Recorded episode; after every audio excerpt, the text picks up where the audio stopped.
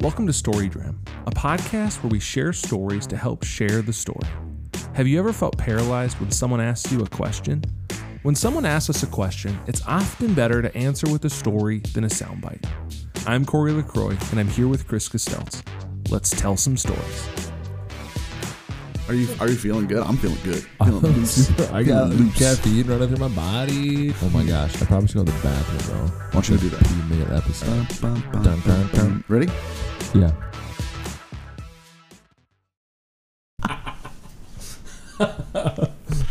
Welcome back to the Story Dram podcast. Last week on the podcast, we heard a little bit about Chris and Leo running away from a bear. It's true.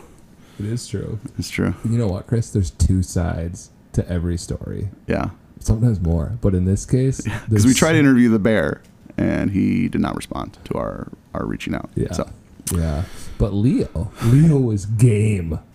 to share his side of the story. So I think it's time. Let's hear Leo's side of the story. Yeah, let's do it.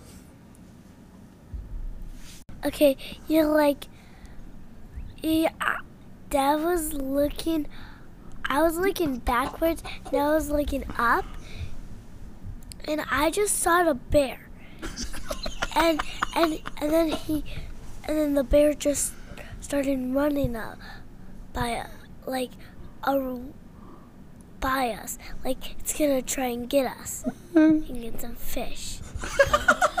you know, we, your dad picked me up and carried me and run like, and, and like we um, yeah, we be, yeah, we got to our car before the bear got us. Yeah. No, You, yeah, yeah, yeah. When it saw us, it started running at us. Uh huh. I was a little scared and a little brave. Why were you, why were you a little scared? Because I was scared that it was going to eat us. Why were you a little brave? Because we could get some, we can, we, also we could bring some fish too with us. You, if, if we, if the bear comes here, we can drop the fish and then the bear can eat it. It's a good plan. It's a great plan. We didn't have any fish. You're never going to forget that. No, I'm not. He's never gonna forget it. Say hi. I want you to say hi. My name is Leo. Thanks Hi. for listening to Story Dram. Hi, my name is Leo. Thank you for listening for Story Jam. Yes.